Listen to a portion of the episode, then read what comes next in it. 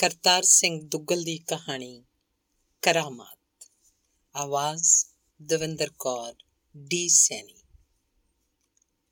ਤੇ ਫਿਰ ਬਾਬਾ ਨਾਨਕ ਵਿਚਰਦੇ ਹੋਏ ਹਸਨ ਅਬਦਾਲ ਦੇ ਜੰਗਲ 'ਚ ਜਾ ਨਿਕਲੇ। ਗਰਮੀ ਕਹਿਰਾਂ ਦੀ ਸੀ, ਚਿਲ ਚਲਾਂਦੀ ਧੁੱਪ ਜਿਵੇਂ ਕਾਂ ਦੀ ਅੱਖ ਨਿਕਲਦੀ ਹੋਵੇ। ਚਵਾਂ ਪਾਸੇ ਸੁੰਨਸਾਨ ਪੱਥਰ ਹੀ ਪੱਥਰ, ਰੇਤ ਹੀ ਰੇਤ। ਝੁਲਸੀਆਂ ਹੋਈਆਂ ਝਾੜੀਆਂ, ਸੁੱਕੇ ਰੁੱਖ ਦੂਰ ਦੂਰ ਤੇ ਕੋਈ ਬੰਦਾ ਬਣੇ ਆਦਮ ਨਜ਼ਰੀ ਨਹੀਂ ਸੀ ਆਉਂਦਾ। ਤੇ ਫੇਰ ਅੰਮੀ, ਮੈਂ ਹੁੰਗਾਰਾ ਭਰਿਆ। ਬਾਬਾ ਨਾਨਕ ਆਪਣੇ ਧਿਆਨ 'ਚ ਮਗਨ ਤੁਰਦੇ ਜਾ ਰਹੇ ਸਨ ਕਿ ਮਰਦਾਨੀ ਨੂੰ ਤਰੇ ਲੱਗਣ ਲੱਗ ਪਈ। ਪਰ ਉੱਥੇ ਪਾਣੀ ਕਿੱਥੇ? ਬਾਬੇ ਨੇ ਕਿਹਾ, ਮਰਦਾਨਿਆ, ਸਬਰ ਕਰ ਲੈ। ਅਗਲੇ ਪਿੰਡ ਪੁੱਜ ਕੇ ਤੂੰ ਜਿੰਨਾ ਮਰਜ਼ੀ ਚਾਹੇ ਪਾਣੀ ਪੀ ਲੈ ਪਰ ਮਰਦਾਨੇ ਨੂੰ ਤੇ ਡਾਢੀ ਪਿਆਸ ਲੱਗੀ ਹੋਈ ਸੀ ਬਾਬਾ ਨਾਨਕੇ ਸੁਣ ਕੇ ਸੋਚੀ ਪੈ ਗਏ। ਇਸ ਜੰਗਲ 'ਚ ਪਾਣੀ ਤਾਂ ਦੂਰ ਦੂਰ ਤੱਕ ਨਹੀਂ ਸੀ ਤੇ ਜਦੋਂ ਮਰਦਾਨਾ ਅੜੀ ਕਰ ਬੰਦਾ ਤਾਂ ਸਭ ਲਈ ਬੜੀ ਮੁਸ਼ਕਿਲ ਕਰ ਦਿੰਦਾ ਸੀ। ਬਾਬੇ ਨੇ ਫੇਰ ਸਮਝਾਇਆ, ਮਰਦਾਨਿਆ, ਇੱਥੇ ਪਾਣੀ ਕਿਤੇ ਵੀ ਨਹੀਂ। ਤੂੰ ਸਬਰ ਕਰ ਲੈ, ਰੱਬ ਦਾ ਭਾਣਾ ਮੰਨ। ਪਰ ਮਰਦਾਨਾ ਤਾਂ ਉੱਥੇ ਦਾ ਉੱਥੇ ਹੀ ਬੈਠ ਗਿਆ। ਇੱਕ ਕਦਮ ਹੋਰ ਉਸ ਤੋਂ ਅੱਗੇ ਨਹੀਂ ਸੀ ਤੁਰਿਆ ਜਾਂਦਾ। ਬਾਬਾ ਡਾਡਾ ਜਿੱਚ ਪਿਆ। ਗੁਰੂ ਨਾਨਕ ਮਰਦਾਨੀ ਦੀ ਜ਼ਿੱਦ ਨੂੰ ਵੇਖ ਕੇ ਮੁੜ-ਮੁੜ ਮੁਸਕਰਾਉਂਦੇ, ਹੈਰਾਨ ਪਏ ਹੁੰਦੇ। ਆਖਰ ਜਦੋਂ ਬਾਬੇ ਨੇ ਮਰਦਾਨੇ ਨੂੰ ਕਿਸੇ ਕੌਲੀ ਚਾਉਂਦੇ ਨਾ ਵੇਖਿਆ, ਤਾਂ ਉਹ ਅੰਤਰ ਧਿਆਨ ਹੋ ਗਏ।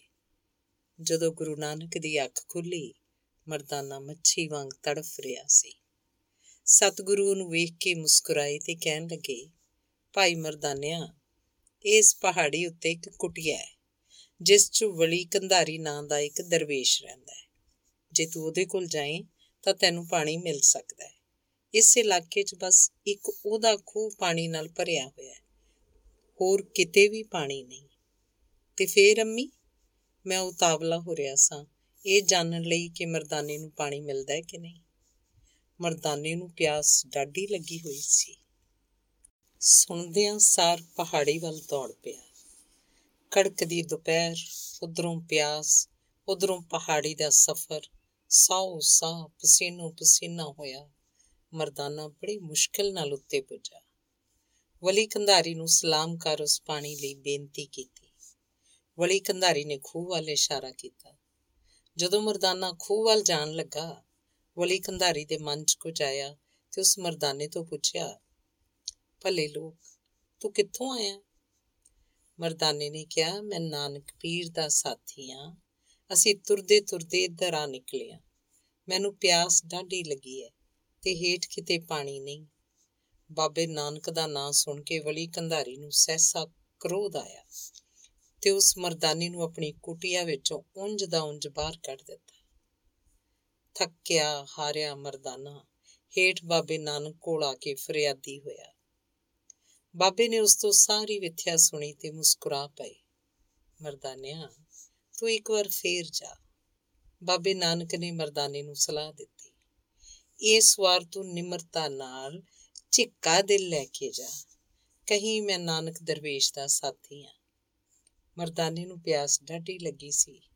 ਪਾਣੀ ਹੋਰ ਕਿਤੇ ਸੀ ਨਹੀਂ। ਖਪਦਾ ਕ੍ਰਿਜਦਾ ਸੜਦਾ, ਭੁੱਜਦਾ ਫੇਰ ਉਹ ਤੁਰ ਪਿਆ। ਪਰ ਪਾਣੀ ਵਲੀ ਕੰਧਾਰੀ ਨੇ ਫੇਰ ਵੀ ਨਾ ਦਿੱਤਾ। ਮੈਂ ਇੱਕ ਕਾਫਰ ਦੇ ਸਾਥੀ ਨੂੰ ਪਾਣੀ ਦੀ ਚੁੱਲੀ ਨਹੀਂ ਦਿਆਂਗਾ। ਵਲੀ ਕੰਧਾਰੀ ਨੇ ਮਰਦਾਨੇ ਨੂੰ ਮੁੜ ਉਂਝ ਦਾ ਉਂਝ ਪਰਤਾ ਦਿੱਤਾ। ਜਦੋਂ ਮਰਦਾਨਾ ਇਸ ਵਾਰ ਹੇਠ ਆਇਆ, ਤਾਂ ਉਹਦਾ ਬੁਰਾ ਹਾਲ ਸੀ। ਉਹਦੇ ਹੋਠਾਂ ਤੇ ਪੇਪੜੀ ਜੰਮੀ ਹੋਈ ਸੀ। ਮੂੰਹ ਤੇ ਤਰੇਲੀਆਂ ਛੁੱਟ ਰਹੀਆਂ ਸਨ। ਇੰਜ ਜਾਪਦਾ ਸੀ, ਮਰਦਾਨਾ ਬਸ ਘੜੀ ਹੈ ਕਿ ਪਲ ਹੈ। ਬਾਬੇ ਨਾਨਕ ਨੇ ਸਾਰੀ ਗੱਲ ਸੁਣੀ ਤੇ ਮਰਦਾਨੇ ਨੂੰ ਧਨ ਰੰਕਾਰ ਕਹਿ ਕੇ ਇੱਕ ਵਾਰ ਫੇਰ ਵਲੀ ਕੋਲ ਜਾਣ ਲਈ ਕਿਹਾ। ਹੁਕਮ ਦਾ ਬੱਧਾ ਮਰਦਾਨਾ ਤੁਰ ਪਿਆ। ਪਰ ਉਹਨੂੰ ਪਤਾ ਸੀ ਕਿ ਉਹਦੀ ਜਾਨ ਰਸਤੇ 'ਚ ਕਿਤੇ ਨਿਕਲ ਜਾਏਗੀ। ਮਰਦਾਨਾ ਤੀਜੀ ਵਾਰ ਪਹਾੜੀ ਦੀ ਚੋਟੀ ਤੇ ਵਲੀ ਕੰਧਾਰੀ ਦੇ ਚਰਨਾਂ 'ਚ ਜਾ ਕੇ ਡਿੱਗਾ।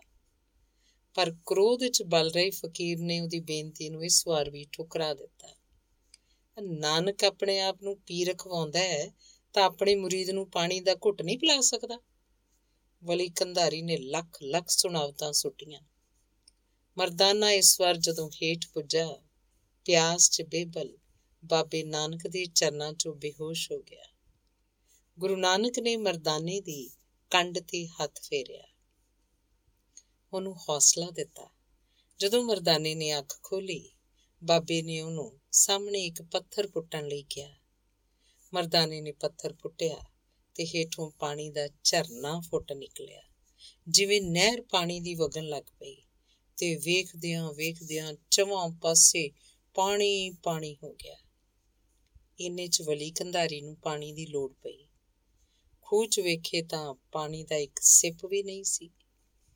ਵਲੀ ਕੰਧਾਰੀ ਡਾਡਾ ਚਰਚ ਹੋਇਆ ਤੇ ਹੇਠ ਪਹਾੜੀ ਦੇ ਕਦਮਾਂ 'ਚ ਝਰਨੇ ਵਗ ਰਹੇ ਸਨ, ਚਸ਼ਮੇ ਫੁੱਟੇ ਹੋਏ ਸਨ।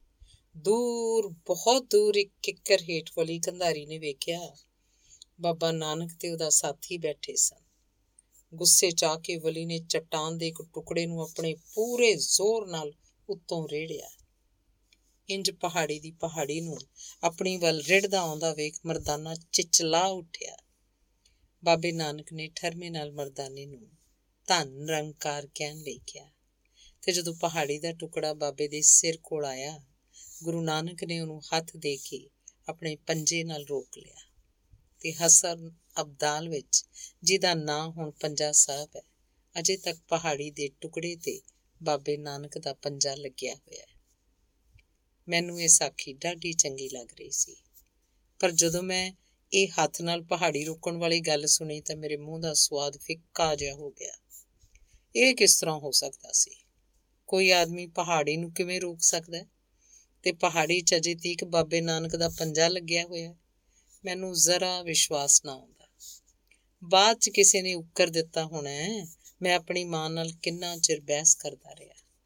ਮੈਂ ਇਹ ਤੇ ਮੰਨ ਸਕਦਾ ਸੀ ਕਿ ਪੱਥਰ ਹੇਠੋਂ ਪਾਣੀ ਫੁੱਟ ਆਵੇ। ਸਾਇੰਸ ਨੇ ਕਈ ਤਰੀਕੇ ਕੱਢੇ ਹਨ ਜਿਨ੍ਹਾਂ ਨਾਲ ਜਿਸ ਥਾਂ ਪਾਣੀ ਹੋਵੇ, ਉਹਦਾ ਪਤਾ ਲਾਇਆ ਜਾ ਸਕਦਾ ਹੈ।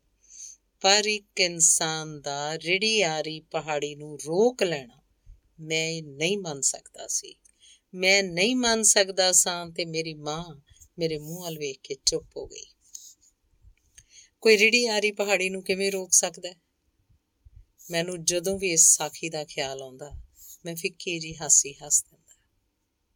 ਕਈ ਵਾਰ ਗੁਰਦੁਆਰੇ 'ਚ ਸਾਖੀ ਸੁਣਾਈ ਗਈ, ਪਰ ਪਹਾੜੀ ਨੂੰ ਪੰਜੇ ਨਾਲ ਰੋਕਣ ਵਾਲੀ ਗੱਲ ਤੇ ਮੈਂ ਹਮੇਸ਼ਾ ਸਿਰ ਮਾਰਦਾ ਰਹਿੰਦਾ। ਇਹ ਗੱਲ ਮੈਥੋਂ ਨਹੀਂ ਮੰਨੀ ਜਾ ਸਕਦੀ ਸੀ। ਇੱਕ ਵਾਰ ਇਹ ਸਾਖੀ ਸਾਨੂੰ ਸਕੂਲ 'ਚ ਸੁਣਾਈ ਗਈ। ਪਹਾੜੀ ਨੂੰ ਪੰਜੇ ਨਾਲ ਰੋਕਣ ਵਾਲੇ ਹਿੱਸੇ ਤੇ ਮੈਂ ਆਪਣੇ ਉਸਤਾਦ ਨਾਲ ਬੈਸਣ ਲੱਗ ਪਿਆ। ਕਰਨੀ ਵਾਲੇ ਲੋਕਾਂ ਲਈ ਕੋਈ ਗੱਲ ਮੁਸ਼ਕਲ ਨਹੀਂ। ਸਾਡੇ ਉਸਤਾਦ ਨੇ ਮੈਨੂੰ ਕਿਹਾ ਤੇ ਫਿਰ ਮੈਨੂੰ ਚੁੱਪ ਕਰਵਾ ਦਿੱਤਾ। ਮੈਂ ਚੁੱਪ ਤੇ ਹੋ ਗਿਆ, ਪਰ ਮੈਨੂੰ ਇਤਬਾਰ ਨਹੀਂ ਸੀ ਆਉਂਦਾ। ਆਖਰ ਪਹਾੜੀ ਨੂੰ ਕਿਵੇਂ ਕੋਈ ਰੋਕ ਸਕਦਾ? ਮੇਰਾ ਜੀ ਚਾਹੁੰਦਾ ਹੈ ਮੈਂ ਜ਼ੋਰ ਜ਼ੋਰ ਦੀ ਚੀਖ ਕੇ ਕਵਾਂ। ਬਹੁਤ ਦਿਨ ਨਹੀਂ ਸਨ ਗੁਜ਼ਰੇ ਕਿ ਅਸੀਂ ਸੁਣਿਆ, ਪੰਜੇ ਸਾਹਿਬ ਸਾਕਾ ਹੋ ਗਿਆ। ਉਹਨਾਂ ਦਿਨਾਂ 'ਚ ਸਾਕੇ ਬੜੇ ਹੁੰਦੇ ਸਨ। ਜਦੋਂ ਵੀ ਕੋਈ ਸਾਕਾ ਹੁੰਦਾ, ਮੈਂ ਸਮਝ ਲੈਂਦਾ, ਅੱਜ ਸਾਡੇ ਘਰ ਰੋਟੀ ਨਹੀਂ ਪੱਕੇਗੀ ਤੇ ਰਾਤ ਨੂੰ ਪੁੰਜੇ ਸੌਣਾ ਪਏਗਾ। ਪਰ ਇਹ ਸਾਕਾ ਹੁੰਦਾ ਕੀ ਇਹ ਮੈਨੂੰ ਨਹੀਂ ਸੀ ਪਤਾ। ਸਾਡਾ ਪਿੰਡ ਪੰਜਾ ਸਾਹਿਬ ਤੋਂ ਕੋਈ ਜ਼ਿਆਦਾ ਦੂਰ ਨਹੀਂ ਸੀ। ਜਦੋਂ ਇਸ ਸਾਕੇ ਦੀ ਖਬਰ ਆਈ, ਮੇਰੀ ਮਾਂ ਪੰਜਾ ਸਾਹਿਬ ਤੁਰ ਪਈ। ਨਾਲ ਮੈਂ ਸਾਂ। ਮੈਥੋਂ ਨਿੱਕੀ ਭੈਣ ਸੀ। ਪੰਜਾ ਸਾਹਿਬ ਦਾ ਸਾਰਾ ਰਸਤਾ ਮੇਰੀ ਮਾਂ ਦੀ ਅੱਖ ਨਹੀਂ ਸੁੱਕੀ। ਅਸੀਂ ਹੈਰਾਨ ਸਾਂ, ਇਹ ਸਾਕਾ ਹੁੰਦਾ ਕੀ? ਤੇ ਜਦੋਂ ਪੰਜਾ ਸਾਹਿਬ ਪੁੱਜੇ, ਅਸੀਂ ਇੱਕ ਅਜੀਬ ਕਹਾਣੀ ਸੁਣੀ। ਦੂਰ ਕਿਤੇ ਇੱਕ ਸ਼ਹਿਰ 'ਚ ਫਰੰਗੀ ਨੇ ਨਿਹੱਥੇ ਹਿੰਦੁਸਤਾਨੀਆਂ ਤੇ ਗੋਲੀ ਚਲਾ ਕੇ ਕਈ ਲੋਕਾਂ ਨੂੰ ਮਾਰ ਸੁੱਟਿਆ ਸੀ। ਮਰਨ ਵਾਲਿਆਂ 'ਚ ਨੌਜਵਾਨ ਵੀ ਸਨ, ਬੁੱਢੇ ਵੀ ਸਨ। ਔਰਤਾਂ ਵੀ ਸਨ, ਬੱਚੇ ਵੀ ਸਨ ਤੇ ਜਿਹੜੇ ਬਾਕੀ ਰਹਿ ਗਏ, ਉਹਨਾਂ ਨੂੰ ਗੱਡੀ 'ਚ ਪਾ ਕੇ ਕਿਸੇ ਹੋਰ ਸ਼ਹਿਰ ਦੀ ਜੇਲ੍ਹ 'ਚ ਭੇਜਿਆ ਜਾ ਰਿਹਾ ਸੀ। ਕੈਦੀ ਭੁੱਖੇ ਸਨ, ਪਿਆਸੇ ਸਨ ਤੇ ਹੁਕਮ ਸੀ ਕਿ ਗੱਡੀ ਨੂੰ ਰਸਤੇ 'ਚ ਕਿਤੇ ਵੀ ਨਾ ਠਹਿਰਾਇਆ ਜਾਏ। ਜਦੋਂ ਪੰਜਾ ਸਾਹਿਬ ਇਹ ਖਬਰ ਪੁੱਜੀ, ਜਿਸ ਕਿਸੇ ਨੇ ਸੁਣਿਆ, ਲੋਕਾਂ ਨੂੰ ਚਾਰੇ ਕੱਪੜੇ ਅੱਗ ਲੱਗ ਗਈ। ਪੰਜਾ ਸਾਹਿਬ ਜਿੱਥੇ ਬਾਬਾ ਨਾਨਕ ਨੇ ਆਪ ਮਰਦਾਨੇ ਦੀ ਪਿਆਸ ਬੁਝਾਈ ਸੀ। ਉਸ ਸ਼ਹਿਰ ਤੋਂ ਗੱਡੀ ਦੀ ਗੱਡੀ ਭਰੀ ਪਿਆਸਿਆਂ ਦੀ ਲੰਘ ਜਾਏ, ਭੁੱਖਿਆਂ ਦੀ ਲੰਘ ਜਾਏ, ਮਜ਼ਲੂਮਾਂ ਦੀ ਲੰਘ ਜਾਏ, ਇਹ ਕਿਵੇਂ ਹੋ ਸਕਦਾ ਸੀ? ਤੇ ਫੈਸਲਾ ਹੋਇਆ ਕਿ ਗੱਡੀ ਨੂੰ ਰੋਕਿਆ ਜਾਏਗਾ। ਸਟੇਸ਼ਨ ਮਾਸਟਰ ਨੂੰ ਅਰਜ਼ੀ ਪਾਈ ਗਈ। ਟੈਲੀਫੋਨਾਂ ਖੜਕੀਆਂ, ਤਾਰਾਂ ਭੇਜੀਆਂ ਗਈਆਂ। ਪਰ ਫਰੰਗੀ ਦਾ ਹੁਕਮ ਸੀ, ਗੱਡੀ ਰਸਤੇ 'ਚ ਕਿਤੇ ਨਹੀਂ ਖੜੀ ਕੀਤੀ ਜਾਏਗੀ। ਤੇ ਗੱਡੀ ਵਿੱਚ ਆਜ਼ਾਦੀ ਦੇ ਪਰਵਾਨੇ ਦੇਸ਼ ਭਗਤ ਹਿੰਦੀ ਭੁੱਖੇ ਸਨ। ਉਹਨਾਂ ਲਈ ਪਾਣੀ ਦਾ ਕੋਈ ਪ੍ਰਬੰਧ ਨਹੀਂ ਸੀ। ਉਹਨਾਂ ਲਈ ਰੋਟੀ ਦਾ ਕੋਈ ਇੰਤਜ਼ਾਮ ਨਹੀਂ ਸੀ। ਗੱਡੀ ਨੇ ਪੰਜਾ ਸਾਹਿਬ ਨਹੀਂ ਰੁਕਣਾ ਸੀ। ਪਰ ਪੰਜਾ ਸਾਹਿਬ ਦੇ ਲੋਕਾਂ ਦਾ ਫੈਸਲਾ ਇਹ ਅਟਲ ਸੀ ਕਿ ਗੱਡੀ ਨੂੰ ਜ਼ਰੂਰ ਰੋਕ ਲੈਣਾ ਤੇ ਸ਼ਹਿਰ ਵਾਸੀਆਂ ਨੇ ਸਟੇਸ਼ਨ ਤੇ ਰੋਟੀਆਂ ਦੇ, ਖੀਰਾਂ ਦੇ, ਪੂੜਿਆਂ ਦੇ, ਦਾਲ ਦੀਆਂ ਦੇਗਾਂ ਦੇ ਢੇਰ ਲਾ ਦਿੱਤੇ। ਪਰ ਗੱਡੀ ਤੇ ਇੱਕ ਹਨੇਰੀ ਦੀ ਤਰ੍ਹਾਂ ਆਏਗੀ ਤੇ ਇੱਕ ਤੂਫਾਨ ਦੀ ਤਰ੍ਹਾਂ ਨਿਕਲ ਜਾਏਗੀ। ਉਹਨੂੰ ਕਿਵੇਂ ਰੋਕਿਆ ਜਾਏ ਤੇ ਮੇਰੀ ਮਾਂ ਦੀ ਸਹੇਲੀ ਨੇ ਸਾਨੂੰ ਦੱਸਿਆ, ਉਸ ਥਾਂ ਪਟੜੀ ਤੇ ਪਹਿਲੇ ਉਹ ਲੇਟੇ ਮੇਰੇ ਬੱਚਿਆਂ ਦੇ ਪਿਤਾ। ਫਿਰ ਉਹਨਾਂ ਦੇ ਨਾਲ ਉਹਨਾਂ ਦੇ ਹੋਰ ਸਾਥੀ ਲੇਟ ਗਏ। ਉਹਨਾਂ ਤੋਂ ਬਾਅਦ ਅਸੀਂ ਪਤਨੀਆਂ ਲੇਟੀਆਂ, ਫਿਰ ਸਾਡੇ ਬੱਚੇ ਤੇ ਫਿਰ ਗੱਡੀ ਆਈ। ਦੂਰੋਂ ਚੀਖਦੀ ਹੋਈ, ਚਿਚਲਾਂਦੀ ਹੋਈ, ਸੀਟੀਆਂ ਤੇ ਸੀਟੀਆਂ ਮਾਰਦੀ ਹੋਈ ਅਜੇ ਦੂਰ ਹੀ ਸੀ ਕਿ ਮੱਠੀ ਪੈ ਗਈ। ਪਰ ਰੇਲ ਸੀ, ਖਲੋਂਦਿਆਂ ਖਲੋਂਦਿਆਂ ਹੀ ਖਲੋਂਦੀ। ਮੈਂ ਵੇਖ ਰਹੀ ਸਾਂ ਕਿ ਪਹੀਏ ਉਹਨਾਂ ਦੀ ਛਾਤੀ ਤੇ ਚੜ ਗਏ, ਫਿਰ ਉਹਨਾਂ ਦੇ ਨਾਲ ਦੇ ਸਾਥੀ ਦੀ ਛਾਤੀ ਤੇ ਤੇ ਤੇ ਫਿਰ ਮੈਂ ਅੱਖਾਂ ਮੀਟ ਲਈਆਂ। ਮੈਂ ਅੱਖਾਂ ਖੋਲੀਆਂ ਤਾਂ ਮੇਰੇ ਸਿਰ ਉੱਤੇ ਗੱਡੀ ਖਲੋਤੀ ਸੀ।